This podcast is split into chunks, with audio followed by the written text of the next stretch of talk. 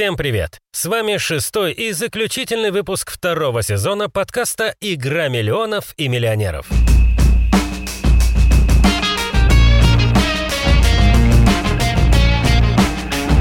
В нем мы расскажем о современном футболе как о виде спорта. Вы узнаете, как должен выглядеть идеальный футболист, почему немецкая тренерская школа напоминает специалистов из будущего, а также что такое продвинутая статистика и как она помогает игрокам развиваться.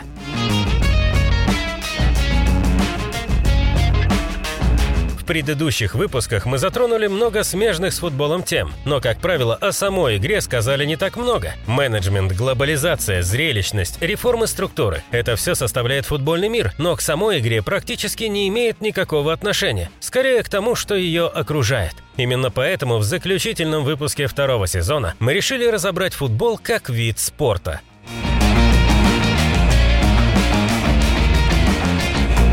Как развивается футбол?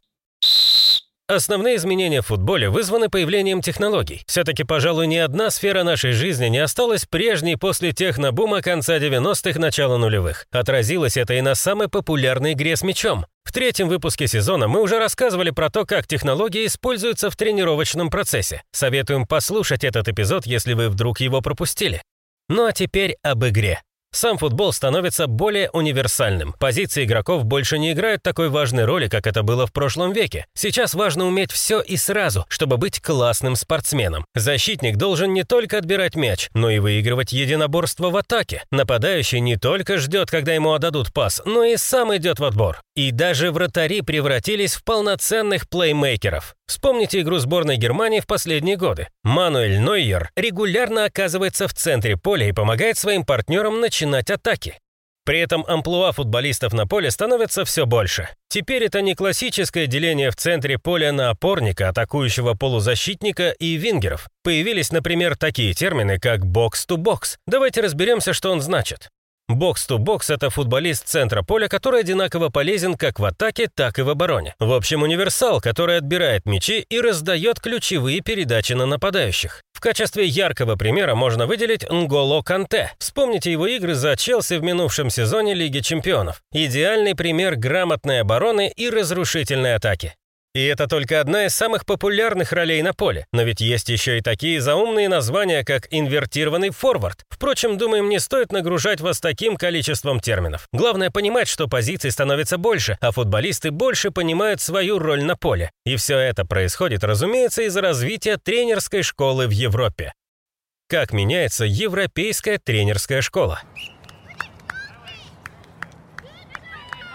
Сейчас разберемся, как управление футбольной командой превращается в компьютерный симулятор. Возможно, вы играли в видеоигры вроде футбольного менеджера, где приходится управлять командой, просчитывать риски и разрабатывать собственную тактику. Примерно так сейчас работают европейские тренеры. О них мы, кстати, расскажем в этом выпуске чуть поподробнее. Главное, что нужно понимать, это то, что тренеры все больше рассматривают футбол с точки зрения математики.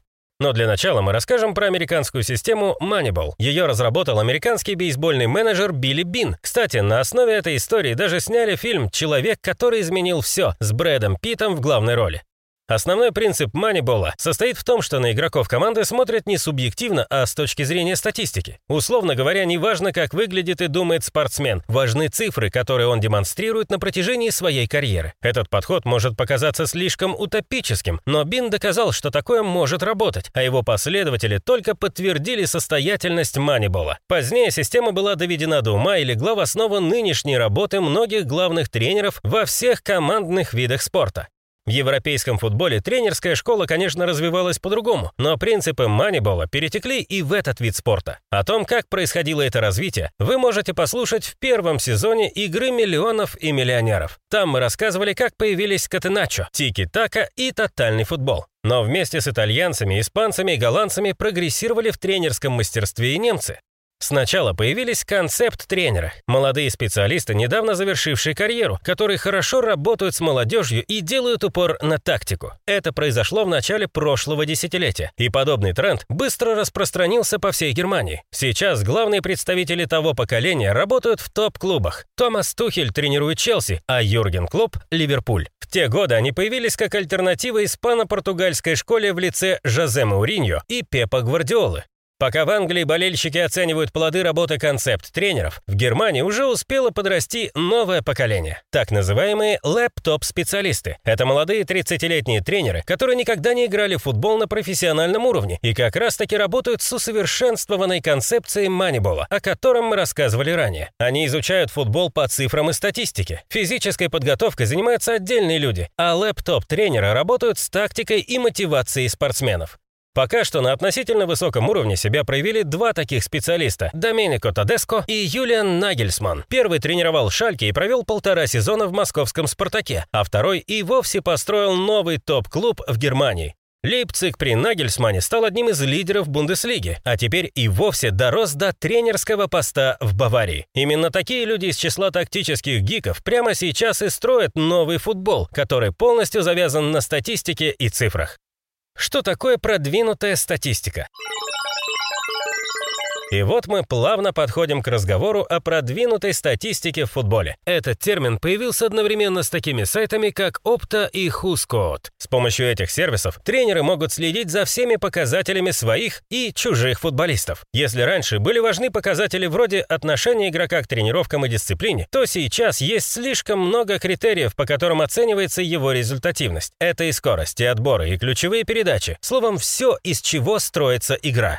Вместе с этим стали развиваться и спортивные медиа. Появилось большое количество тактических анализов. Таким анализом занимаются и тренеры. Они не только стоят у доски и объясняют игрокам роли, но и изучают цифры. Благодаря этому футболисты могут расти и лучше понимать свои слабые и сильные стороны. Самый обсуждаемый и спорный показатель в продвинутой статистике XG – это коэффициент опасности, или, проще говоря, ожидаемые голы. Считается, что по этому показателю можно предугадать возможность команды забить гол в игре. Из опасных моментов складываются XG, и, как правило, они действительно близки к количеству забитых голов в матче. Есть много моделей для счета XG, но, как правило, все они основаны на ударах по воротам. И тут важно понимать, что удары бывают более опасными и менее опасными. Так вот, в XG учитываются именно те, которые в перспективе с большей вероятностью могли бы привести к забитому мячу. Но у этой системы есть один значительный нюанс. В XG не учитывается человеческий фактор. Футболист может быть не готов к игре психологически, соответственно, будет играть не так уверенно и чаще промахиваться в выгодных положениях. Сюда же можно отнести разнообразные тепловые карты и карты передач. Они показывают, в каких частях поля футболисты часто отдавали мяч и где находился тот или иной игрок по ходу встречи. Это тоже не только является интересным чтивом для аналитиков, но и инструмент тренера для работы с командой. Ведь тут гораздо проще оценивать то, как игрок действует на поле. Телевизионная картинка – это, конечно, тоже неплохо, но она не дает и десятой доли от того, что можно увидеть в продвинутой статистике.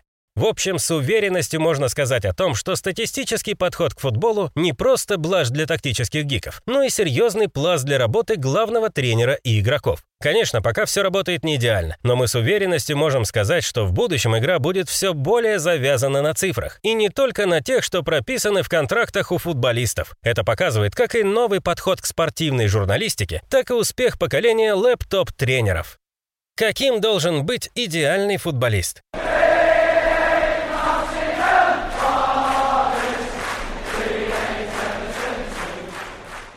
Но с математикой и технологиями все в большей степени понятно. А каким должен быть современный футболист, чтобы считаться топовым? Как таковых критериев для оценки не существует. Однако мы попробовали составить свои. Во-первых, он должен быть очень хорошо развит физически и не иметь никаких вредных привычек.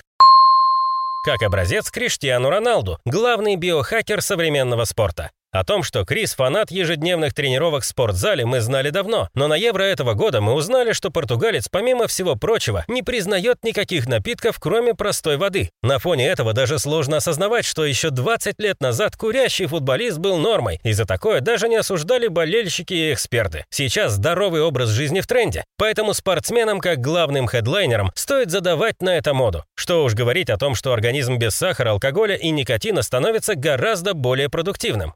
Помимо физической формы, важно и умение быть универсалом на поле. Даже если защитник блестяще отрабатывает в обороне, современному футболу этого мало. Нужно подключаться к атаке, отдавать ключевые передачи в опорную зону и быть готовым подменить травмированного партнера. Конечно, мы говорим об идеале, и лучше всего такое прослеживается в топ-клубах. Все-таки чемпионатом второго эшелона до этого далеко. Но даже в условной российской премьер-лиге важно иметь качества, благодаря которым игрока могут заметить. В-третьих, конечно, важен образ.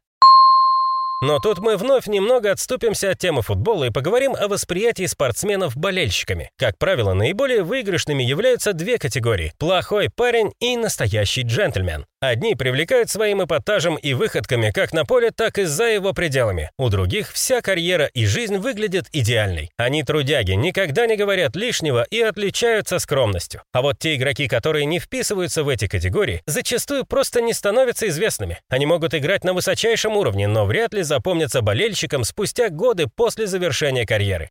Не стоит забывать и про футбольный интеллект. Так обычно называют умение читать ситуацию на поле и предугадывать действия соперников. В общем, это, по сути, и есть талант. Спортсмену не обязательно проводить сутки напролет в зале, чтобы быть великим игроком. Если у него есть футбольный интеллект, то это, что называется, навсегда. К этим критериям добавляется и еще большее количество мелких пунктов, но, как нам кажется, именно из здоровья, интеллекта, универсальности и образа составляется идеальный футболист, который, вероятно, понравится любому болельщику и тренеру. За примерами далеко ходить не надо. Достаточно взглянуть на каждого известного футболиста современности, чтобы понять, почему этот человек настолько хорош. И на этой ноте мы заканчиваем второй сезон нашего подкаста «Игра миллионов и миллионеров». Надеемся, вам было интересно слушать наши выпуски, в которых мы рассказывали о том, как устроен современный футбол. Из второго сезона вы могли узнать, как зарабатывают футбольные клубы, что происходит со спортивной медициной, кто инвестирует в этот вид спорта и каким должен быть идеальный игрок а также много других интересных фактов о нашей любимой игре с мячом. Надеемся, вам понравилось и вы не пропустили ни одного выпуска. Рекомендуем также послушать и первый сезон подкаста, в котором мы разбираем историю футбола и пытаемся понять, кто был величайшим игроком в истории. До новых встреч!